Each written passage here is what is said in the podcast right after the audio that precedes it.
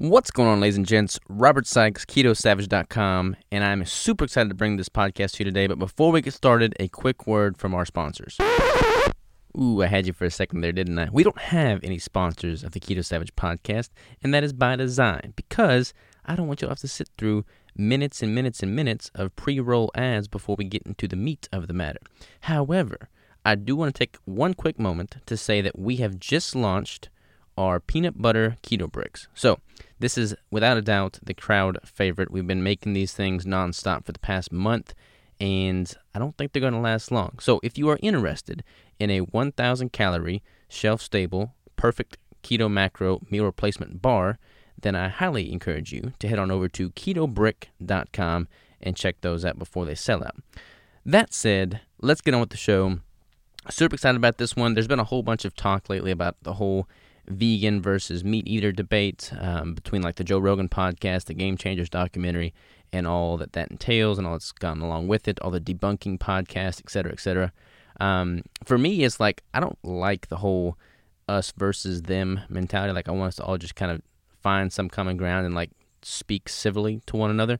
Uh, so I had Joe from Red Pill Vegan jump on the podcast. I've talked to him a few times in the past via Twitter. Uh, so I just wanted to get him on there, and we kind of just dove into what because he he was keto for a while, for a year or two, um, and then he transitioned from keto to a vegan diet. So I kind of wanted to get his perspective on that. What motivated him to do that? What are some things he's notices noticed since? What his nutrition is like on a day to day basis?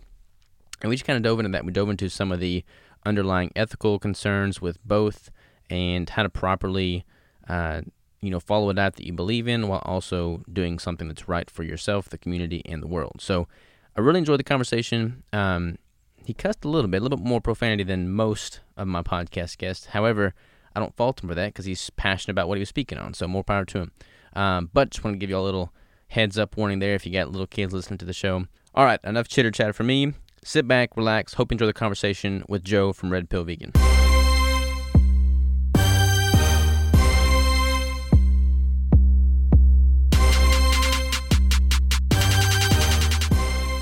And we're live. Joe, how are you, man? Hey, what's up, Robert?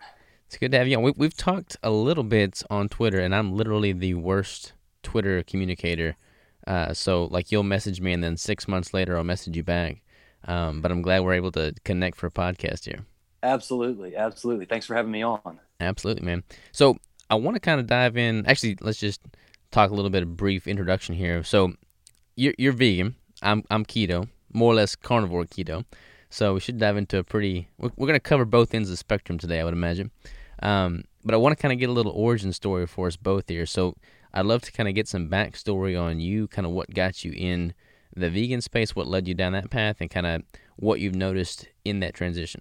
Yeah, I think the first thing I would want to say to your to your audience is that as a vegan, I'm not one of those people that's going to necessarily judge someone just based on what they eat. Yeah. I think that you have to look at a, at a man and look at his lifestyle and the way he carries himself and all of the things that go into it. And that's why I have a lot of respect for Robert because coming into finding his channel, I've been following you for about two years.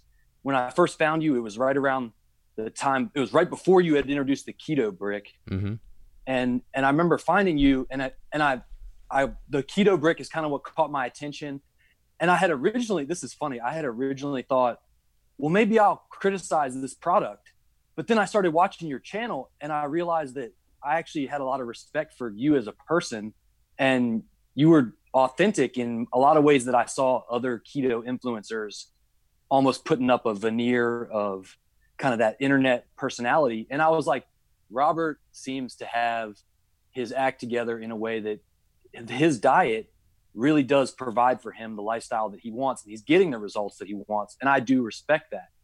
And so from a perspective of like a, a i'm a vegan influencer i wouldn't even consider myself that but just somebody who does vegan content on youtube i i see people like robert as really the kind of the strong the stronger and more authentic personalities in the keto space.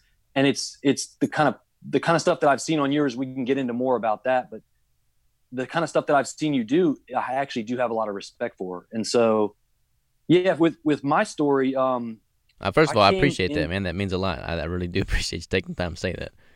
Yeah, yeah. I, I just don't want people to be turned off because they hear the word vegan in my name and they they think that it's it's one of those. You know, it's not necessarily always like that. And yeah, uh, yeah. So it's it's it's a lot of times you gotta you gotta judge the totality of a person based on what you can see, and it's not always just uh, a buzzword or a single thing totally that uh, define defines them. Totally. Yeah. So it, it's funny, man. I I was originally got interested in eating a healthier diet based on having pain really it was pain that motivated me i had overuse in- injury working in e-commerce uh, about 2010 2011 and so i started getting into the low carb lifestyle. And it, at that time what was really the thing was like the paleo diet. Mm-hmm. and and uh there were there were a lot of influencers that made me decide to go the route of trying to get a lot of locally grown produce and locally pastured meats. Like that was really the goal i was going for. And i i really got into it at the time. And it it definitely made a difference man. And and it helped me get out of kind of the trap of eating more standard american diet foods. Mm-hmm. and and my my health got better because i did lose weight. And at the time i was i had been working a computer job and i was a little bit overweight. So i, I lost some weight. And then i i kind of stayed on the low carb path and followed a number of different influencers and what ended up happening was i ended up losing more weight than i wanted to and i had trouble building or maintaining muscle mass. And i and i was still experiencing uh, pain related to overuse injury with my wrists and working at a desk job like low back pain kind of the the typical thing that you would get if you if you weren't getting enough exercise and you were sitting at a computer all day. But you were trying to mitigate that by you know eating healthy and getting exercise when you could you know it's not all it, you can't do everything when you're working a full-time job like that yeah totally you know? totally and uh and so what happened was i kind of started to lose control of my health and i i began to go further down the rabbit hole of low carb and i eventually made my way so i, I I was really involved with this kind of stuff. Like I was a, I was involved with a local. I mean, so I live in Virginia. I was involved involved with a farm freedom group. So this was like kind of the they were the the they were like I don't know how to say this. They were conservative in the fact that they wanted to push for the right to do whatever you want to do on your own property with mm-hmm. raising animal husbandry, farming, all of that type of stuff. It was right. very, oh, it was a, you know, and just for some backstory, it was like rural. I grew up in rural Virginia and uh, central Virginia. And so I'm from the country as well. And yeah, man. And, and so I got, I got involved with that politically and it was something that I was really all about. I was spending a lot of money at farmers markets. I was eating mostly pasture raised meats and, uh, and some, some non-starchy vegetables. And I, I thought I was doing everything just right. And I kept getting sicker and I still had body pain and I was really just struggling at the time, didn't know what to do. So I started going more towards a ketogenic diet style that was in in the in the style of kind of Dave Asprey and the bulletproof diet. Mm-hmm. Are are you familiar with his work at all? Yeah, yeah, for sure. And and so he definitely is a big proponent of the pastured meat and the the uh, the high fat low carb lifestyle and so i kind of started to emulate that and incorporating some some of the oils that were more approved like the the coconut oil and the the, uh, the really being real picky about the olive oil that i used and anyways man the the I, the the way that this kind of went down is i went further and further low carb until i i actually went like two straight years without any added sugar in my diet. And I was really, really trying to fire on all cylinders with it. It didn't it didn't work out for me, man, from for a number of reasons. I have some theories on it.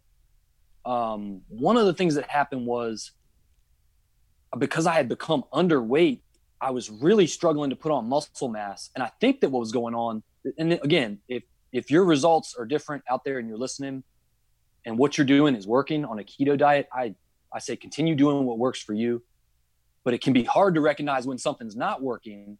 And that was the challenge that I faced is that I was so convinced that what I was doing was healthy that I struggled to realize like, man, my muscle glycogen has been like almost chronically depleted.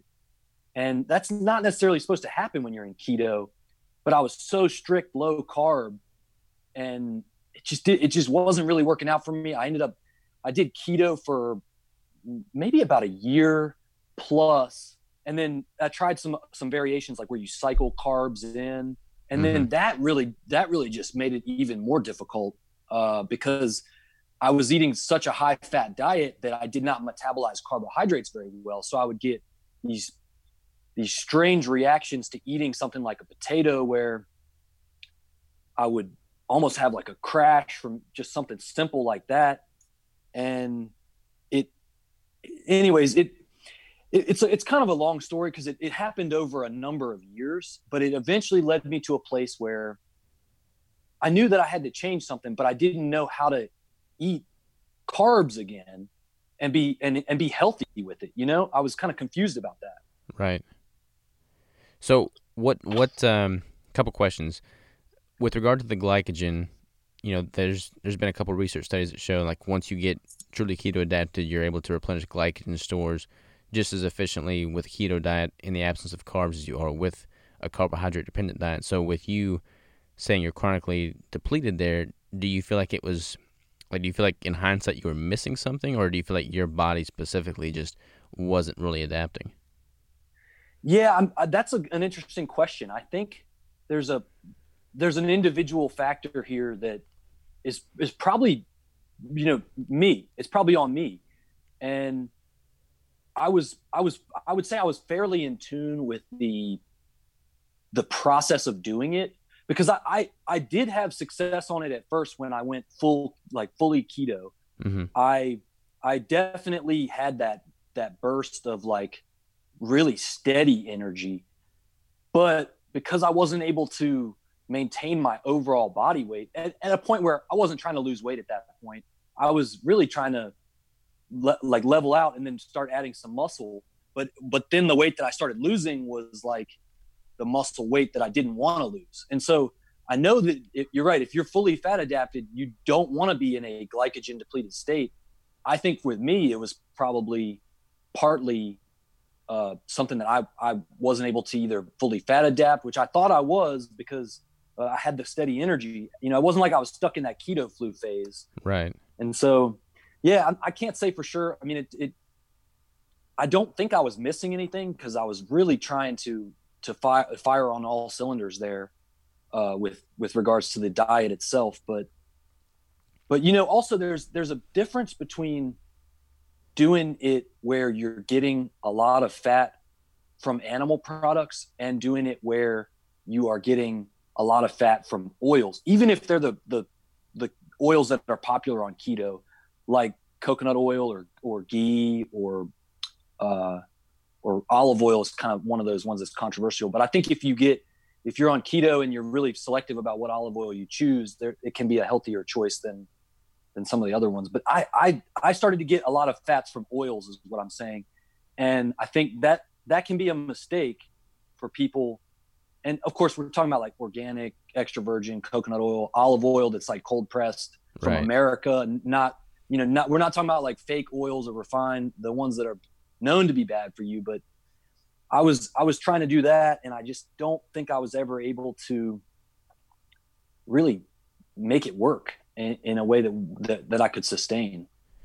Yeah, it's kind of tricky, man. Like a lot of people, uh, especially if you know they they haven't really been keto in the past, they start adding in a bunch of fats. Their body doesn't really know how to assimilate that fat and use it properly. But if you were keto for as long as you were, I wouldn't necessarily think that was the issue. So I don't I don't know. I mean, there, I'm not here to say that keto's the the miracle cure for everyone by any stretch of the imagination. Um, but I'm I'm always curious to see what in particular uh, aspect of it does or doesn't work for any individual. Yeah, I I noticed that my my energy levels went from kind of when I was first in after the initial phase, like the initiation phase into it, I did have the steady energy for a while. And then what started to happen was I kind of became chronically burned out. Now, part of that is lifestyle. Like, you know, are you sleeping enough? Are you doing a job that, you know, you get reward from? Like, I was working at a at a at an e-commerce job uh, in front of a computer, and I had to interface with customers on the phone and stuff, and also like it, it wasn't it wasn't like cold calling or sales or anything. It was like one of those situations where I wasn't thrilled about what I was doing. Right. And so if you're not passionate about like your life, it's easy to get burned out on something. And um and I think what it what had started to happen was I needed the energy to be kind of on basically all day long.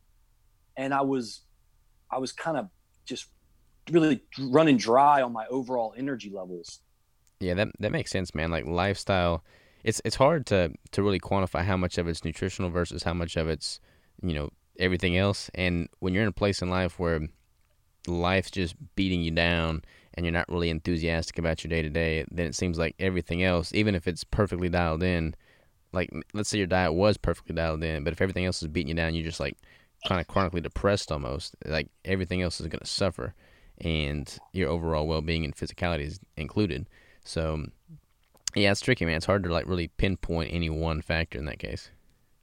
Yeah, and I, I guess for your listeners, I'd like to say, you know, I've never, I've never really told the like all of the story, my story on online, and so I've always kind of viewed it as like an anecdote. But I do realize that it can be helpful to some people to to to just to hear what what people went through, and um, yeah. But yeah, I, I should I, I should probably uh really focus in on on consolidating my story into like a a nugget. But the the the bottom line is that I didn't know how to health like how to reincorporate carbohydrates in a healthy way.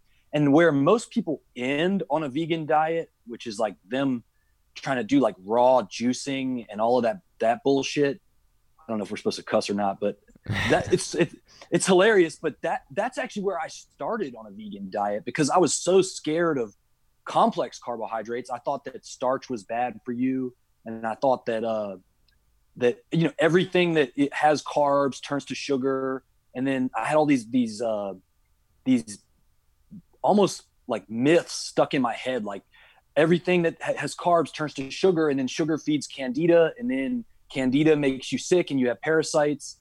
And like, I, and like I, I actually got stool tests and stuff, and I didn't have parasites and it was like, damn, dude, like, why am I fucking juicing and doing all of this dumb shit?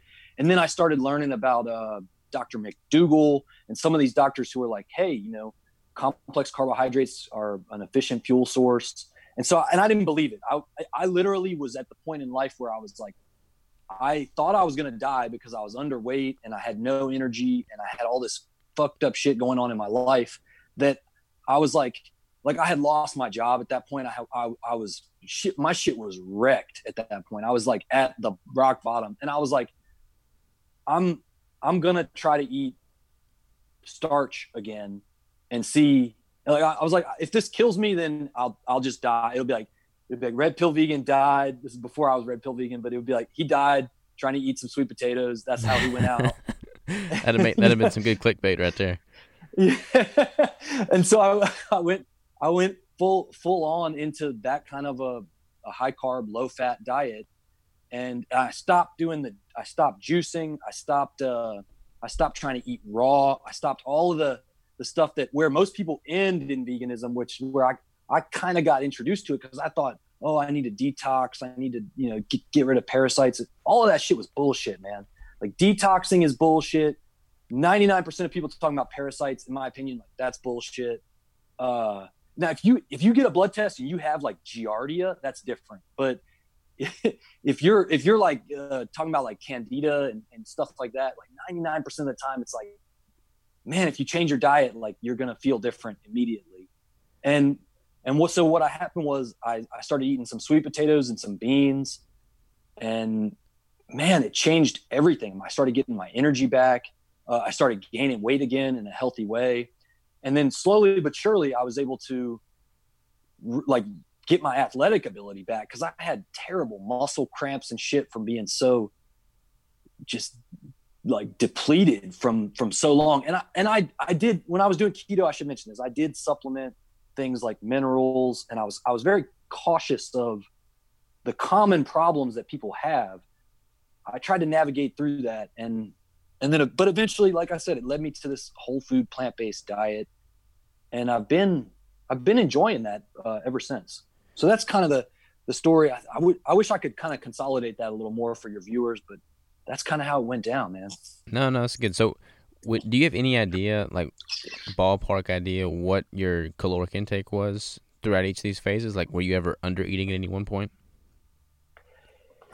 Yeah. All right. So definitely when I first when I first came off of keto, all right, at that point I was I was very apprehensive about including carbohydrates in my diet because I had all of these uh, beliefs about how they negatively impacted my would impact my health. And so when I started doing that, I was juicing and eating like raw food and fruits and stuff and like melon, which I don't even eat melon anymore. I just don't enjoy it. And it's not a very good source of calories compared to other nutrients, uh, just relative to what other food choices there are. But I was eating these really light foods.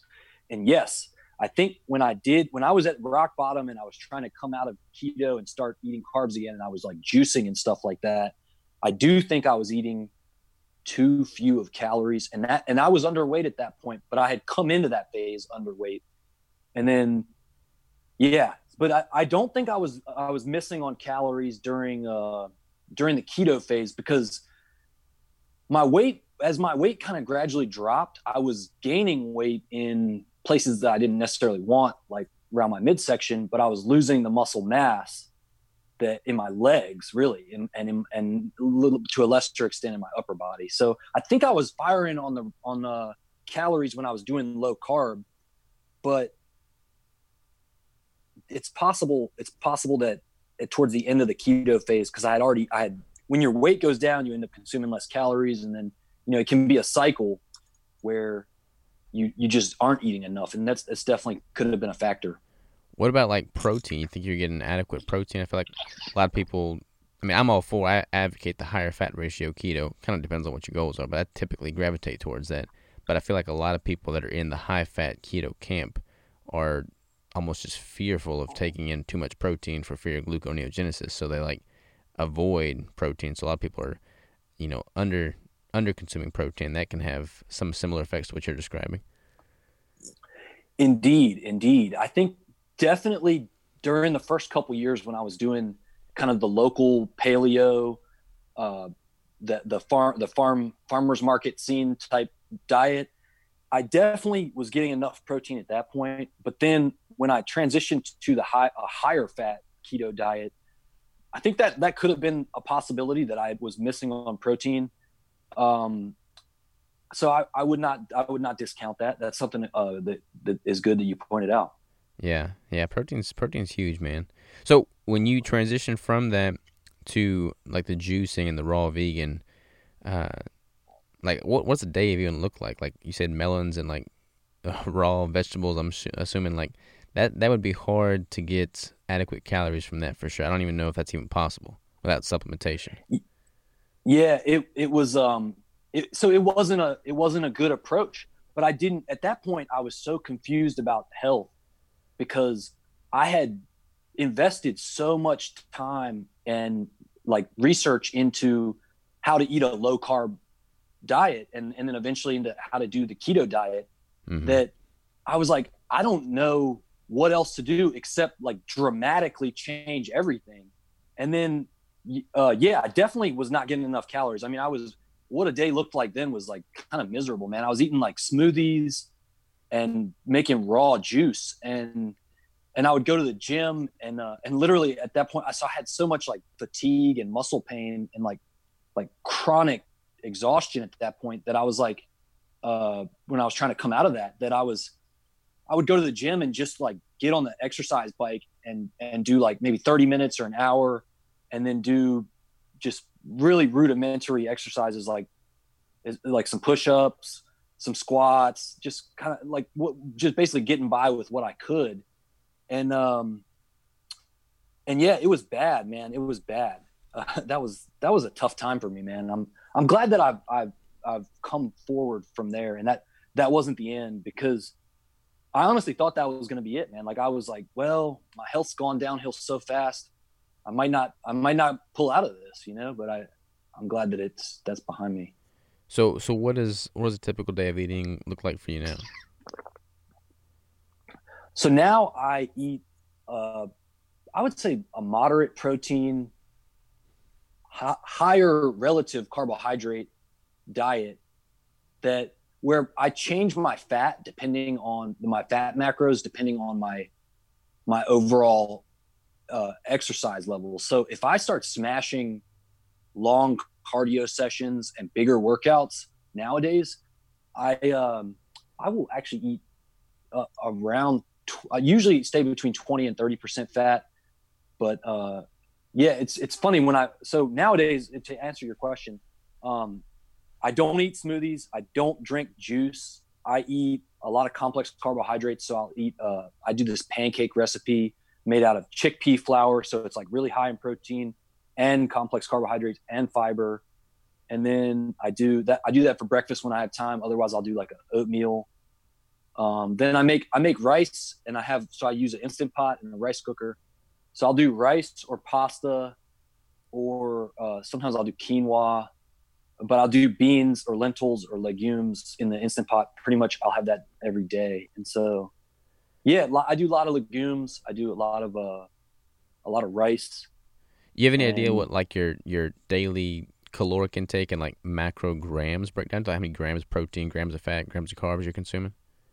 Yeah, I try to I try to hit about uh so with carbs and and fat it changes, but with protein, I mean, you know, especially with with lifting, you know, a couple three three four times a week with lifting, I try to do uh I try to hit that. I think it's like 1.6 grams mm-hmm. per per kilogram of body weight. So I aim for about 120 grams of protein a day uh, just to be on the on the safer side. Sometimes I'm over that. Sometimes I'm a little bit under. Really depends on on the legume consumption. If I don't lift and I'm just doing cardio or just swimming or something, then I may do heavier carbs. I mean, I'm probably it's hard to say the number of grams of carbs per day, but probably uh, 400 to 600, maybe more, maybe less. It kind of depends. That's a lot of carbs. I'm at like 10 or 20 tops. Yeah, yeah. Well, it's different, different. uh you know different approach different approach yeah totally so with with the protein you know 120 grams is not a lot by most paper standards are you getting all of that through like the lentils and the uh, like the rice and whatnot or legumes or are you having to supplement as well? So i i eat a lot of beans man. I eat a lot of chickpeas and then the the soy products are higher in protein too which but i don't uh, personally i don't do as well if i go if i lean into those too hard. So i might have a serving of that twice a week or something but yeah i so i i don't supplement protein on a regular basis but i do keep some protein powder in case there's a day where i want to do a shake after a workout. Like you ever have those days when you you want to squeeze in some extra calories but you don't necessarily want to eat a whole meal and you don't necessarily want to get those extra calories from a different source? Like like i don't want to you know i don't want to sit down and eat a bunch of rice and, and broccoli at that point in time so i'll make a i will make a protein shake then but yeah i do that maybe maybe once or twice a week uh, if that sometimes even few even seldomer than that like if i don't have bananas fresh or frozen then i don't make smoothies and i kind of don't buy bananas a lot anymore because I don't know, man. That was kind of popular a few years ago. People, vegans, buying a lot of bananas, eating a lot of bananas. I didn't do as well doing that. It was like a banana diet, like an official banana diet at one point. Wasn't like this one girl ate like nothing but bananas or something? Yeah, yeah. It's I I think it, when you see those kind of extremes, a lot of times it's it's people trying to find their way back to some sort of a healthy balance. Yeah. And and it, and it does when especially when you get someone who's like attractive and they have a, a social media presence that is alluring and, and brings people in that kind of that kind of like mono diet or uh, oversimplified diet it it almost does more harm than good in a lot of times now if you need if you're dramatically obese and you got to lose a lot of weight like you know, and you try something for a week or or or whatever, it's not going to kill you, but uh, but it's not the kind of thing that you want to try to focus on long term. You know. Yeah, for sure. Speaking of long term, how, how long have you been strictly plant based now in total? So I went plant based in the first part of 2015. So it was we're we're getting close to five years here. And and correct my my terminology here, but plant based is just predominant, like the majority of your calories are coming from plants, correct? Yeah, correct, correct. So you could still be plant based and incorporate like some meat, but as long as the majority of your calories are coming from plants, you're plant based. And then vegetarian is a stricter version of that, and then vegan's like the most strict version of that, I guess. Yeah, yeah. So that's a good question. So uh, the the CEO of Whole Foods is a guy named John Mackey, and he wrote a book about uh, a, a, book about diet. And what he said in his book that I, I relate to in a lot of ways is he thinks that if you want to do a plant based diet and you do ninety percent of your calories from from plants and ten percent from animal foods, that you're still in a range that resembles the blue zone diet pattern. So those are the the, the places on Earth where the people have uh, a track record for longevity. It's places like Loma Linda and Okinawa, and these a lot of these have been questioned and re-examined. But with, in general, uh, especially with Loma Linda, the data there is really good on longevity and lower incidence of chronic disease like diabetes, heart disease, cancer, all those things in eating a diet pattern that's maybe not necessarily fully vegan or which would be 100% plant-based so to speak. Um, but but yeah people people will do a lacto ovo vegetarian which would be milk and eggs. Some people will do a some people will do a i guess yeah i guess if the terminology is like plant-based you could be plant-based and still eat meat Right. But but if you're if you're vegan, that's so this kind of gets into like the the definition of, of the vegan thing. And I think uh, for your viewers, if they're interested, there's there's a, a long video on it on a channel called Veg Source called You're Not Vegan, which is about the formation of that term and how originally it was just people who decided to abstain from eating meat, dairy, and eggs and animal products but then the but then the animal rights people came into the vegan society and changed the definition of it. It's it's kind of an interesting story. Um, I personally, so here's here's my perspective on it. I personally came to the plant based diet for health reasons, but then as I did it over the years, I started to see the content from the vegan community. I started to understand more about why they they appreciated the animal rights aspect of it. And I had already remember I had already come from like the local pasture raised like I was a country boy at that point. Like that that whole thing of like factory farming, I knew I didn't want anything to do with that. But then I kind of came around to realizing like, you know, I don't necessarily want to support these companies that at the grocery store that are also even if it says like grass fed on the package, I still don't want to support that and so I identified with the vegan thing because it was to me, it made sense from a perspective of like, all right, I'm, I'm already doing this diet for my health. And then I'm just gonna not next time I need to buy new shoes, I'll just try to buy ones that don't have leather on them. I think the the key with the vegan thing that people a lot of times this is what what doesn't get said is in that definition it says something about reducing animals uh, suffering for as much as is practicable.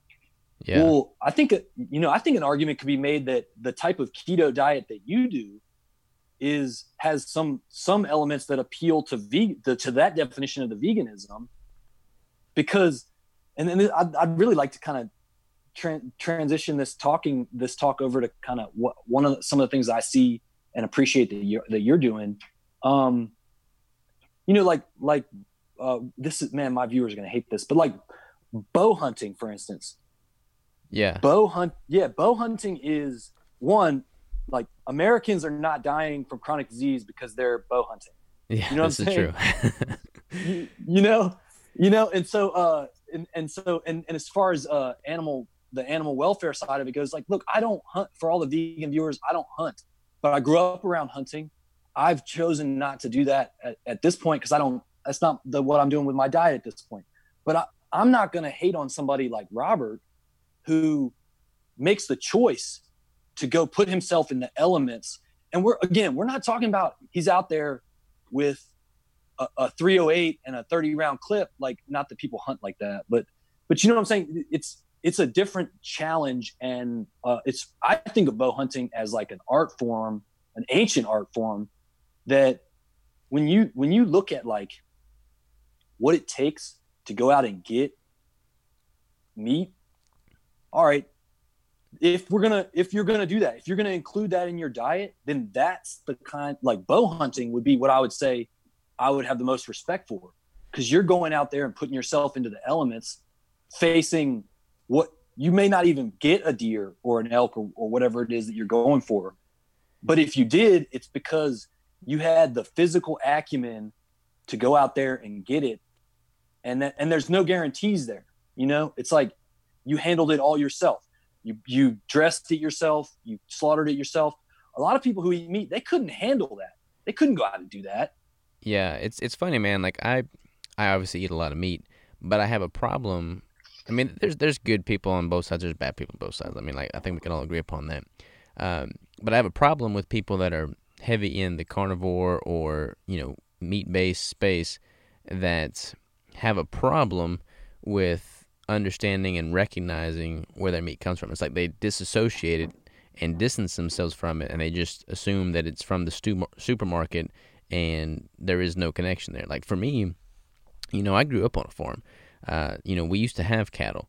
Uh, we have lambs now. We have chickens now. We have all these animals now, and I hunt. But I mean, like I am as close and connected to my food source as you can possibly get. Like every single meal or every single day that I've been in prep, I've eaten venison that I've killed this year. I mean, I'm proud of that. And I, I practice like prior to the archery season. This is the first season I've, I've hunted with archery. Um, but I practiced months out every single day to make sure that I could put a well placed shot on that deer so that I could, you know, reduce any chance of that deer suffering due to a, a poor placed shot. Like, if you look at how animals are going to die in the wild, it's it's much more brutal than how they're going to die from a well placed arrow or a well placed uh, bullet. So I don't feel like there's any issue with me practicing putting a well placed shot in there and then supporting my own livelihood with that meat. Like that's a quality meat, and there's so much research that indicates that you know if you like we as humans have taken away so much habitat from animals, both the vegans have taken my habitat, the the meters, I mean, just people in general. Like the world's overpopulated, you know, and because of that, I feel it's our responsibility as the humans to manage those herds as effectively as possible. And hunters are a huge part of that. I mean, the the deer population, as an example, would suffer much more if there were no hunters than if there is hunters. I mean, there's just like I don't think that's really can be argued.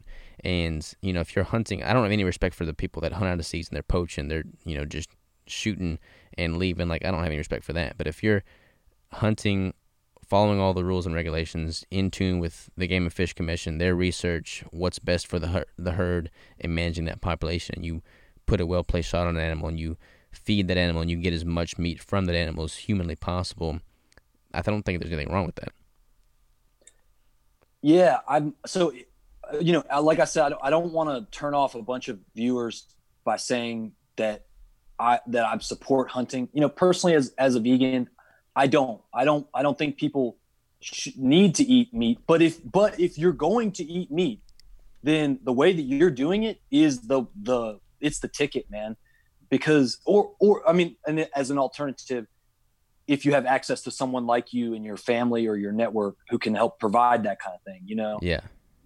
Um, and and yeah, and hunting is one of those issues that it's it's kind of polarizing in the vegan community. Not a lot of people want to touch on it. They don't want to talk about it because it, it makes it makes people uncomfortable to face the reality that there are people like you who you know your lifestyle is supported by the choices that you make and that you own as a man and so you know you're talking about like providing for your family and doing it in a way that's that's one you're you're not supporting the industries that both of us probably in a in a perfect world, both of us don't want to support. Yeah. Now there's we kind of inadvertently sometimes we have to like, you know, if you buy like for vegans, it's like oh you bought a car, it's got leather steering wheel or something, or like in your case, like you might be out and you might have to eat something that's not that didn't come from your meal prep and and the the the resources that you've accumulated to keep that going. You know, so it's it it's because life's not perfect like that. You you understand people they want to pass a quick spot judgment.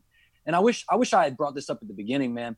That's one of the things that I saw when I started looking into your channel was that you you can't just necessarily judge someone based on a spot decision of what you see in in like what they're putting out on social media or something. Like the first thing that ever when I when I caught, caught you caught my attention with the keto brick, I almost I mean I almost wanted to like laugh at it on some like dumb shit. And then I started looking at what you were doing and I was like, oh, like he gets up at the crack of dawn and does these things to make his life a certain way so that he can support the the the the way that is working for him. And Yeah. so yeah, man, I mean here's the thing about the the hunting thing. I'm digging such a deep grave. All the vegans are just unsubscribing from my channel right now.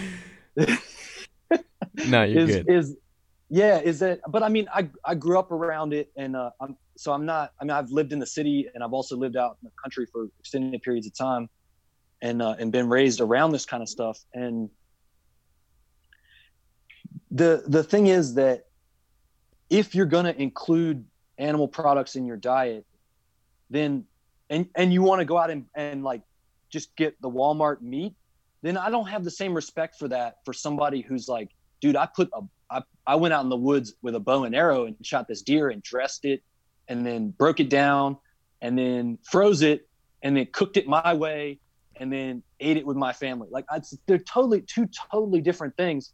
And that's why when I started seeing like the, the keto savage, like it almost what I see you as, as having a, the foundation of is like a lifestyle brand that if more people were emulating would cha- it would change the the outcomes that we see and also the whole discussion that we have with between vegans and people who eat meat like the kind of stuff that you're doing really changes the dynamic of how people are able to view that Yeah. and, and you know we could get into like the the people want to point fingers so that they're on the high ground they feel like they're on a moral high ground but you know if if things weren't perfect in terms of society being in great shape where everything's at our fingertips like many people would want to resort to the type of, of lifestyle choices that you make you know Yeah, it's funny, man. Like I feel like if you were to ask and poll most educated, intelligent vegans what their primary goal is for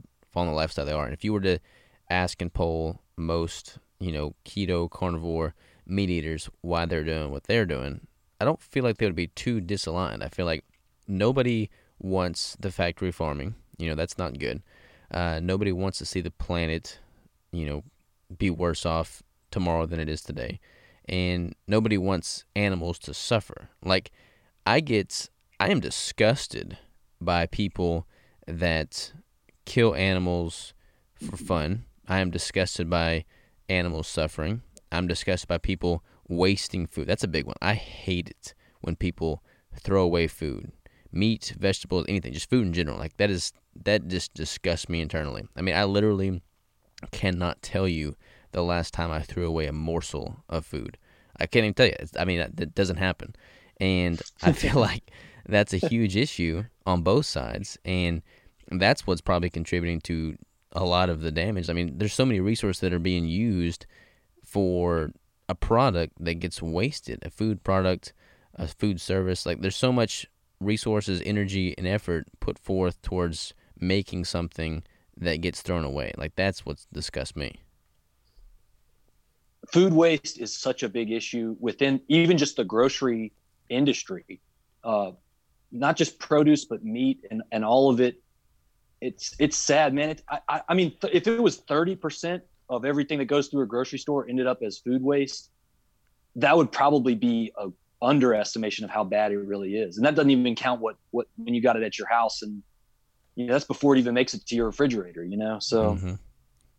I, I yeah, you're right, man. There's in terms of the the the goals that people have, it's really what you're looking at when you talk about people who do a, a whole foods plant based diet and people who do a, a whole foods animal based diet or a, or a keto diet that is predominantly whole foods based. We're talking about outliers here in society. Yeah. Just because we're just because we're looking at you know people with very we have vastly different macronutrient ratios we you're you're really dealing with a segment of the population that tends to be highly engaged with the, their food choices and their diet and and the implications of those choices in a bigger respect like you said with things like animal welfare and the with the regards to to the farming industry or the agriculture industry.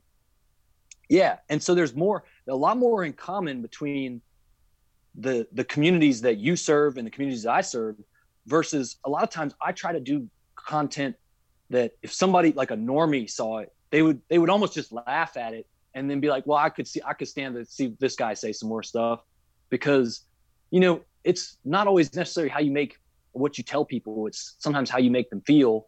And so you know if we could be even a little bit more welcoming of our own communities then that would be that would make it so that people who are just doing the normal thing that they would want to do and it's funny they they're like I'm doing quotation fingers right now they're eating healthy but they're not doing what you're doing they're not doing what I'm doing and they're they're so close they're much closer to the standard American diet and so all of those like semi health conscious people that are out there that see stuff like what we're doing is if if we're if keto and vegan people were bickering, you think that those people are going to want to do this? Nah, right? Yeah, that, that's a huge frustration, my man. I mean, I feel like many of our goals are aligned. I mean, here we, we we've talked for 50 minutes now. We haven't killed each other.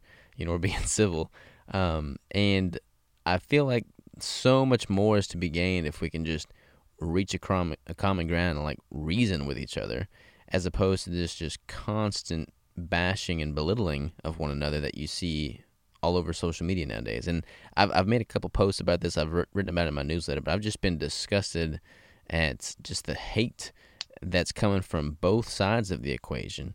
And I, I'm totally for standing up for what you believe in and being proud in that. But I get, I, I'm, I'm frustrated to see that, that people have to sacrifice their integrity well, they don't have to, but they choose to. They choose to sacrifice their integrity to stand up for what they're believing in at the cost of respecting their fellow human. Like that to me it just does not make sense. Like that that's a a flawed equation at the onset. You know, and the the thing is I'm I'm guilty of it at, at some in some respects too because there's a cancel culture that goes along with social media and that's one of the parts about about growing up and being the best man that you can be that I think is is part of the development of my own my own journey here is you know I kind of came I came out and I was angry and I was I, I made these like cringy crappy videos and then I kind of started stepping back a little bit and I was like well maybe I and then this is kind of the the realization I'm having for 2020 is like there are people within the, the keto community that I do want to connect with. And like if you go to Robert's channel right now, if you go to Keto Savage and you look at his comment section, Robert has a community of people that support him and recognize that his choices for for diet and lifestyle are affording him good health and a lifestyle that he wants to live. The, this Robert's channel, Keto Savage, is not a channel where you go people are just slamming vegans and I, I, what I want to see is I want to I want to be a, a, part of uh, more collaborations like this that that bring the kind of the best of the best together in a way that people aren't necessarily bashing each other just because they don't agree on one little like a couple things that they're doing you know? Yeah and i feel like i don't know man it's hard because i feel like there's so much bashing going on within the keto community itself. Like the the vegan community, in comparison to the keto community, has been around for longer. They're more established. There's more Uh, I mean, there is more money there. It's just it's just been around long. It's just got a better foundation, and I feel like there's a lot of benefit to be had from people that know about the ketogenic diet, the ketogenic lifestyle, you know, wholesome foods. I mean, both sides advocate for wholesome foods, uh, ideally, and I feel like the keto space, the carnivore space, the meat based space could make a lot more headway if we weren't spending so much time bashing and bickering amongst ourselves. Like, I mean, like we have so many subgroups within the keto space that's that's talking down towards one another. That you know, is is it high protein that wins? Is it high fat that wins? Is it uh, you know carb cycling? Is it strict keto? Like, there's all this negativity within our own community. How the hell are we supposed to make any progress with a vegan based community when we can't even get along amongst ourselves? Yeah. Yeah. And and then there's the the, the big pool of everybody else that's out there that they we want them to find these health choices and make the right decision for themselves, you know? Yeah.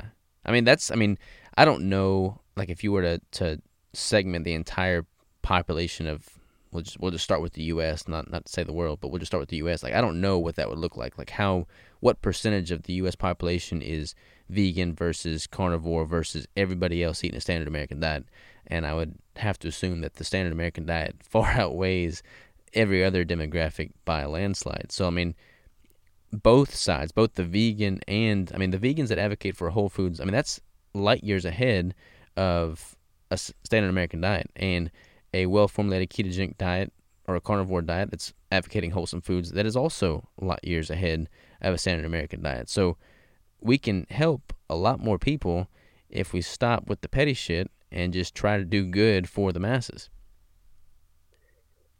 Yeah, man, and I'm I'm glad to have the chance to come on your platform and and speak a little bit. You know, uh, just for for y'all listening out there, Robert and I have never met, and so there's an element of kind of uncertainty when we speak on topics like this. We didn't plan out what we were going to say. You know, I probably talked a, a little bit ad length, too much length on my backstory because I've never really told all of that story. But I, I will say this that the the strength that I find in uh, in a community in a community like what Robert has created is that he doesn't Robert doesn't have to go out there and tell you that you're wrong that you're wrong for being vegan or you're wrong for eating the standard American diet. Robert says, "Hey, I'm doing my thing, and you can come along for the journey if you want, and you can see how I do it, and make a choice based on that for your own decision." And I want that's one of the things that I want to reflect back out into the world too. Uh, and I'm working on this, guys. I mean, I, I know there's an, always an element of cancel culture here on, on social media, but that's what this kind of outreach is and, the, and this kind of a conversation is about really. And uh and and yeah man dude you, one i'll never forget this man. I saw you do a video probably about a year and a half ago. You said in it you said uh, when i'm at the gym this year i think it was new year's of 2018 or going into 2019 i mean mm-hmm. you were saying you said i'm gonna put everything on the table and I'm not leaving anything in the gym every time I go there. And and then this this is what stuck, man. You said, and no matter what happens, I'm gonna own the results of that outcome. You were like, I might fail, but I'm going to own the results of of every decision that I make there in the gym. And and in a larger respect, you were talking about for your life in general. Yeah. And I was like, that right there, man. That's it. That's the that's the stuff right there. Yeah, man. Every year, I don't know when I started doing these, but every year, I think for the past three years, and I'll do it again this year, uh, on New Year's Day or New Year's Eve, I, I record this manifesto, which is just me talking to myself, basically in the camera, about what I want the theme, what I want my like purpose, my mission, my manifesto for the coming year to entail, and that to me holds a lot more weight than like a New Year's resolution. You know, New Year's resolutions come and go, but like a manifesto, it's like every decision I make throughout the course of a year, I reflect on what I promised myself, basically. And I could watch that video as a reminder, but like that way I know kind of what direction and what trajectory I'm I'm wanting to follow and and lead. And that that's been really good for me. Yeah, man. I I draw some inspiration from your channel. I want you to know that.